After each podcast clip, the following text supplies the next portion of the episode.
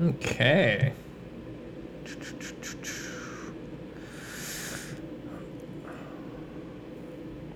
So I'm live on YouTube, but on Instagram, it's pausing that I have a poor connection, which is super weird. Why are you reconnecting?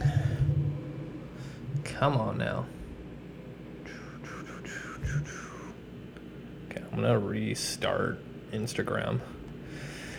I knew this was gonna happen. Always gotta have some sort of technical.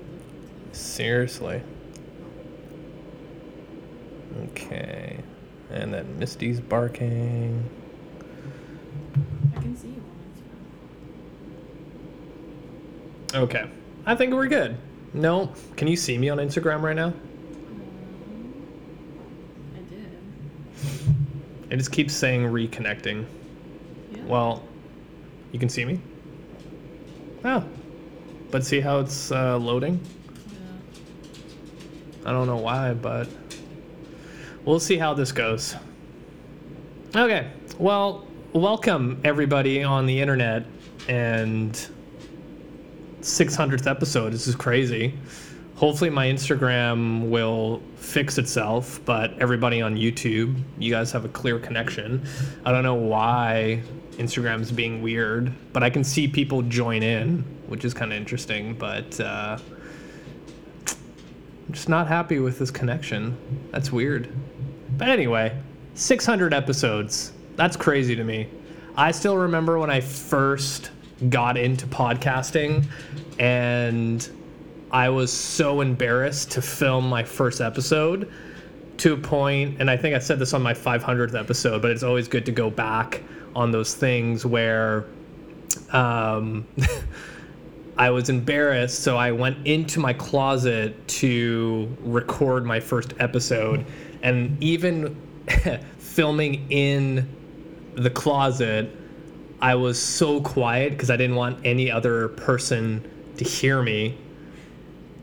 like it makes no sense when you talk about it out loud, but I've come a long way and to think that over the years I've interviewed probably over a hundred different fitness professionals and for those watching this live, I keep looking over to my wife because she's here to celebrate the 600th episode. And uh, we have some questions, and there is a high chance of noise in the background because, one, there's another flood at our house. And for those who don't know, last year, our entire apartment flooded.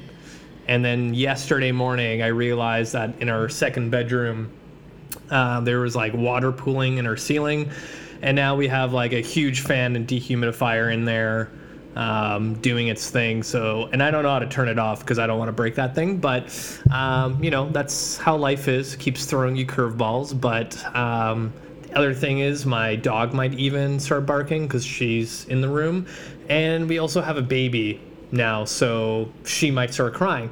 Um, I think I'm gonna jump right into the questions because I'm gonna end up talking a lot about it.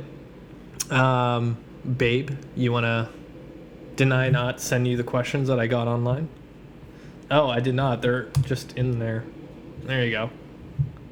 Can you read out the first one for me? I tore my ACL. What should I You got to do it louder. They, they got to hear you. The first question is I tore my ACL. What should I do before I get surgery, and what should I do after? All right, ACL tears for those who couldn't hear it for whatever reason. So, over the years, my channel and online presence has kind of changed and shifted from traditional to strength training and weight loss into more rehab, movement, functional training, and things like that. So now I get a lot of questions regarding any kind of you know injury, um, tightness, whatever it is. And an ACL is really interesting to me because it's one of those injuries that's so common um, throughout North America.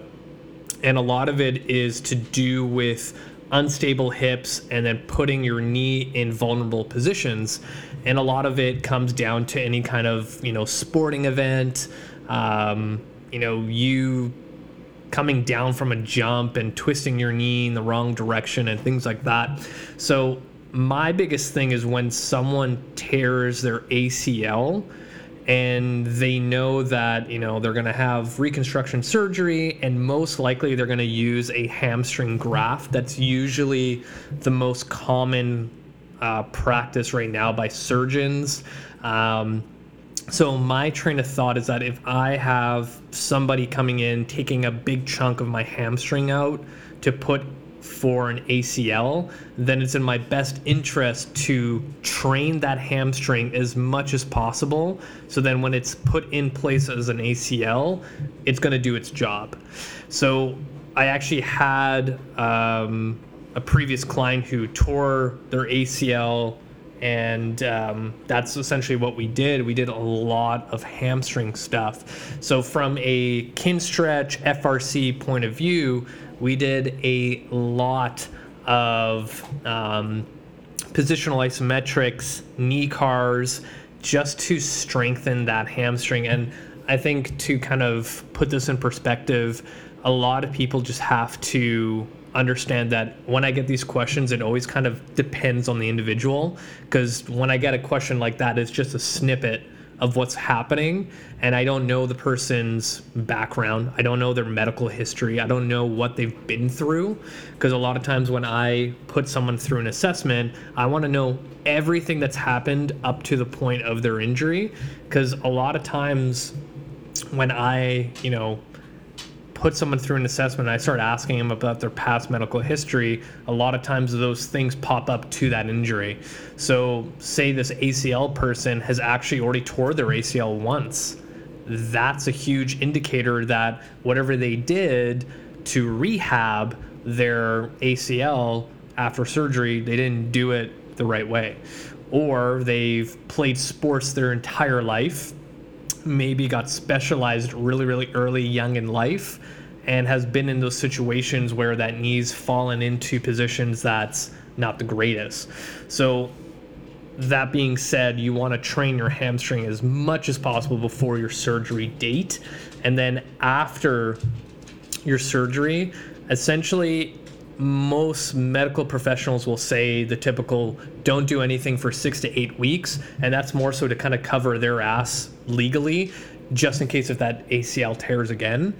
But if you go down the traditional like physiotherapy route, like the moment you open your eyes out of surgery, you almost need to start reconnecting brain and muscle and tendon and ligament and all that stuff to get past that hump of um, you know that almost like a block is when anytime you get injured your body does everything in, in its power to shut down all the stuff around it to protect it which is great. But the moment that you know swelling goes down and things like that like you need to start introducing movement. And a lot of people tend to just stay on bed rest and then out of nowhere it's like okay now i'm going to start doing all this stuff. And those tissues have not adapted on load yet. And that's, you know, I always go back down to like the definition of injury. Injury happens when an external force comes in to the tendons and ligaments and that exceeds how much capacity that tendon or ligament has and then it rips apart. So if I have someone coming out of ACL um, reconstruction surgery, then I want them to slowly reconnect brain to that area so then they can start implementing load, right? Essentially, if you follow the standard protocol, it'll get you to a certain point, but beyond that, like you need to start loading your tissues correctly. I think a lot of times people don't realize that all injury happens in your end ranges, and if we never train in those end ranges, injury is going to happen. If you think of every traditional you know exercise out there there's really strong parameters of where you need to stay in. So if i'm a person doing a back squat i have to squat to 90 degrees. Anything beyond that is like a sin to do. But your hips are able to go past 90 degrees if you're going into a squat or anything like that. So i think for any real um, surgery or whatever you're dealing with, you need to think outside the box when it comes to how your body moves and develops and how we can, you know, find the appropriate loading strategy. Um, does that kind of make sense? Kind of went all over the place, but. Um, with all these questions I always get, which is really interesting, is like people will ask me very specific medical and injury questions before they go see a medical professional, a physio, or a chiro, which is so strange to me because most trainers have no idea what they're doing. Um, but we're like the first line of defense, which is strange to me. So anytime I get these questions, my first question back is Have you seen a medical professional? No, go see them first before I give you any kind of advice because they will see stuff that I can't see. But um, that's kind of my little rant on ACL stuff. What's the next question? Okay, so the next question is I keep hurting my low back when deadlifting. I have terrible hip mobility, but stretching is not helping. What should I do? The good old deadlift. Um, there's a lot to unpack in that question. So the question was, if you guys can hear, was uh, I keep injuring my lower back while deadlifting. Uh, my hip mobility is not the greatest, and stretching's not working for me. So I would say first, if your hip mobility sucks, and you know this, you probably should not be deadlifting off the floor. I've spoken on this topic so many times, but I think people don't have a good grasp of exercise in general. Because most of the time, when people think of exercise, they think of I need to start moving, I need to improve my health, but they never really think about you know finding the right tool for the job. And I think a lot of people just do what you know their friends do, what they see on YouTube, what they see on Instagram, and they just assume that that's the right tool for the job. But just like anything in life, there are prerequisites before you can do something, say, like a deadlift. Um, deadlifting in general, people don't understand that you don't actually have to deadlift off the floor this whole idea of deadlifting off the floor, if you're not competing in like powerlifting or Olympic weightlifting, there's no sense of you putting yourself in those positions, right? So when I get these questions about deadlifting in general, I ask the person, like, well, what's the purpose behind you deadlifting? Most of the time, when it comes to general population people, they're just like, well, I want strong glutes and strong hamstrings and I want to burn calories. Great. There's like so many different exercises that can accomplish that that doesn't require as much for, say, the deadlift. Um, so I would just choose a different exercise because at the end of the day, what I look at functional training, it's finding exercises that work for your body and utilizing that as much as possible because at the end of the day you know the ultimate goal for any general population person is longevity in the gym so then they can actually see their goals accomplished. The worst thing for any general population person is you know they start getting a routine going and they start feeling good in the gym but then something flares up like the lower back deadlifting and now they have to take time off. And now they're that much further away from their goal. And they go back to the gym going light doing things that are less intense and they can't give their 100% effort because they're dealing with whatever low back thing they're dealing with. So if you look at a span of an entire year if you're constantly like coming up, being super consistent, something hurts, and then you have to drop off intensity and you're kind of down here, and then you start feeling good. You're like, okay, now I can go back to what I was doing, and now you're back down here. Rather than staying pain free the whole time, you can actually see this gradual climb of success throughout the whole year rather than doing this the entire time. Um, the other thing is when people have terrible hip mobility, that's going to prevent you from doing a lot of lower body stuff. especially when it comes to the deadlift. Um, if you just look at something as simple as like hip internal rotation, that dictates how much space you have in your hip joint itself. And if it's like super tight in there and it's not gonna move, then you forcing your body going into something like deadlift is just gonna make things worse.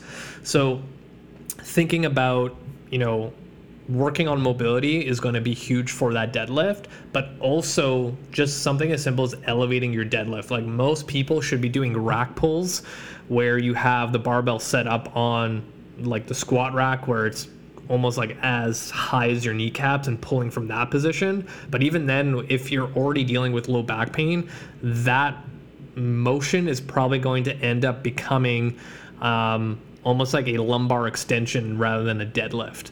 Um, when it comes to stretching, I think this whole concept of stretching and what works and what doesn't, a lot of people don't really understand what works. And I always kind of bring up the story where, you know, if you ask any flexible person, like a dancer, how did you get flexible? They usually say that they came to their dance practice an hour before and literally put their like leg on that parallel bar and held it there for an hour each side and they became flexible. Most people just do a 30 second stretch after their workout and they're like oh this thing doesn't really work. Just like any training modality out there you need to have purpose behind what you're doing. If you're just moving for the sake of moving same goes for stretching. If you're just stretching for the sake of stretching, you're not really going to um, get the benefit. And that's where things like Kinstretch does really, really, really well by improving mobility. I think a lot of people just think stretching is a waste of time, but if you understand the concept behind what Kinstretch can actually do, it's strength training for your joints. And at the end of the day, everything that you do in the gym is dictated by what your joint capsules, so like your shoulders, your elbows, your wrists, your hips, your neck, your spine, like everything dictates how well you can do um, in the gym setting. So, one of the analogies I always give, and this kind of works well with this whole deadlifting thing, if your hip mobility sucks and say your hips are functioning at 40%, you're only going to get 40% out of whatever exercise you end up choosing in the gym. So it's in your best interest to actually work on mobility at the same time as your typical strength training to get more out of it. And I think a lot of people, especially general population, once they become consistent, they all fall into hitting a giant plateau and they're like, I don't know what else to do.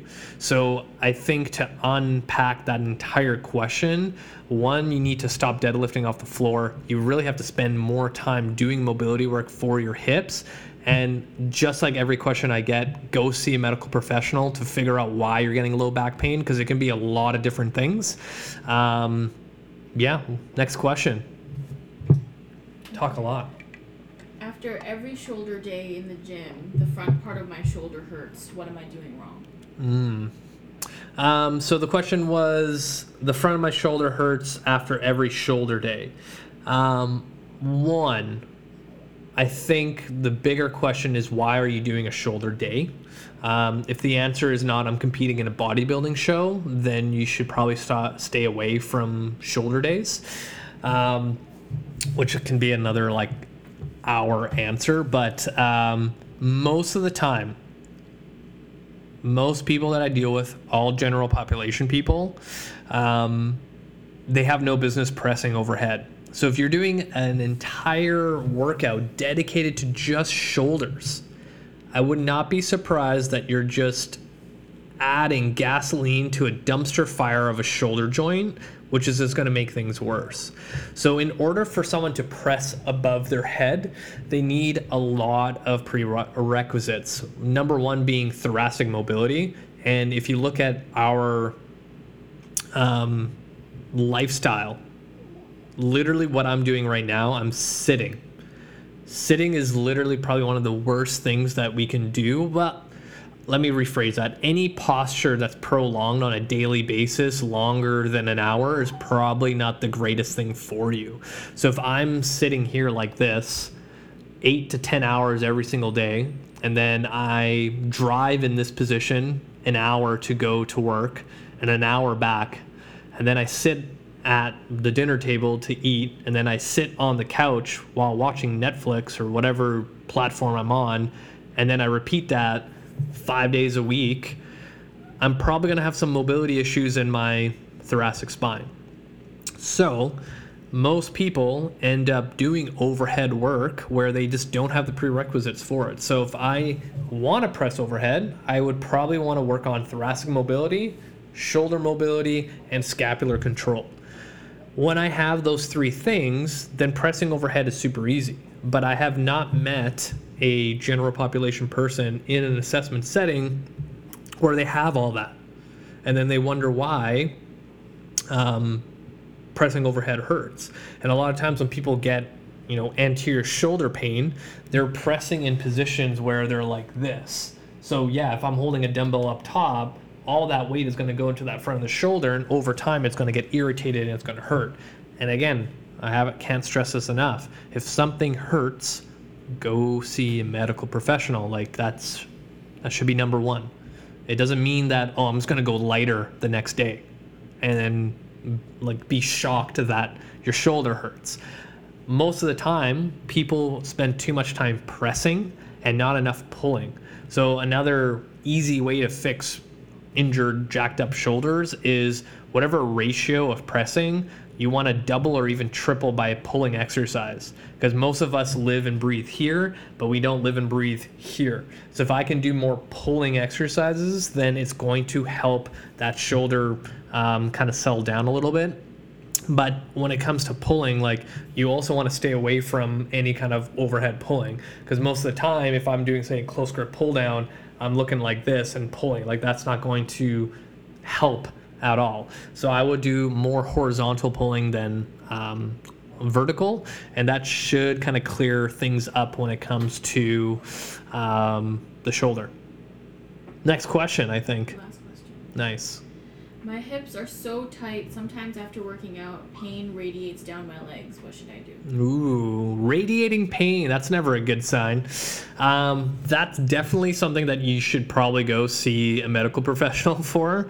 Because when you have pain radiating, and it's pretty common with like hip stuff that it goes down into the legs, into the toes. It could be burning, it could be um, like restless, like you don't know what the hell's going on. And there's a lot to unpack. There's a lot of nerves. There's a lot of stuff that could be happening. Most of the time, when I put someone through an assessment and they give me that information and I do as much as possible to try to figure out what it is, a chiro or a physio will get there a lot faster than I can, and they'll have certain protocols to help. But most of the time, like it's very interesting to me is that a lot of these injuries that people go through is reversible when it comes to proper exercise and lifestyle change. Like, who would have thought that exercise was good for you? But just like anything, you need to know what's going to help and what's going to make it worse. I think when people have um, tight hips and they start getting radiating pain, certain exercises can definitely make it a lot worse for that individual. Something as simple as like, yeah, I'm gonna do a deadlift or some sort of glute exercise that involves hip extension, and most likely you're using your lower back for those things. It's going to make that radiating pain a lot worse. When I hear radiating pain, I go right to like nerve stuff. And quite simply, nerves hate being compressed. So a lot of times when people are like, "Oh, I have tight hips and also radiating pain," I'm going to stretch out my hips. But the last thing you want to do is stretch out a nerve to further piss it off and make things worse.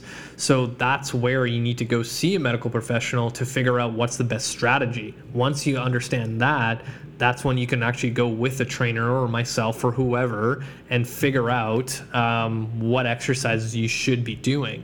I think a lot of times people just want to figure this out on their own and they go on like WebMD or they start reading blogs of like, I have nerve pain, what should I do? And it's kind of a lost cause because I always give this analogy where, you know, I could fix my own plumbing by going on YouTube and figuring it out and fix a burst pipe or whatever it is, but probably down the road, it's probably going to break again. And I could have just saved myself a lot of money and a lot of time if I just hired a plumber that's actually a professional, right? But for some reason, with exercise and pain and injury, people just assume that they're going to find answers online. But I always go down the path of like, go see medical medical professional first but when it comes down to radiating pain it's usually due to something tightening up around your hips and when i think about something tightening up that's your nervous system trying to protect you from something and if you leave it unaddressed for a long period of time and i see this all the time is like someone in their 30s started having these radiating pains on and off and they wait until their 40s when it's so bad, it's going to take that much longer to actually fix the problem. And I always tell this to people is that once you're injured and you're dealing with an injured tissue, ligament, or whatever it is, it's actually harder to make that better than you trying to lose 10 pounds. Like it takes so much longer to make a tissue in your body function at its high capacity compared to you trying to lose weight. And when I put that into context, people are like, holy shit. And I'm like, well, yeah, like you need to take care of your body because this is the only body that you have.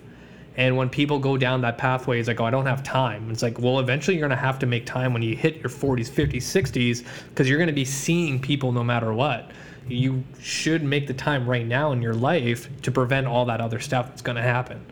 Right. So I think overall, when you're dealing with an injury, you need to equip yourself and educate yourself as much as possible and seek help as fast as possible. Most of the time, when people deal with injury, they put it off way too long and they just make things worse. Um, I think I'm going to end it there because I spoke a lot. Um, I get these questions a lot, and it just goes to show that people are banged up a lot more than when I first started in this industry. And I think it's our lifestyles becoming more and more comfortable. Like, you know, you can go on Amazon and order something and the next day it's here.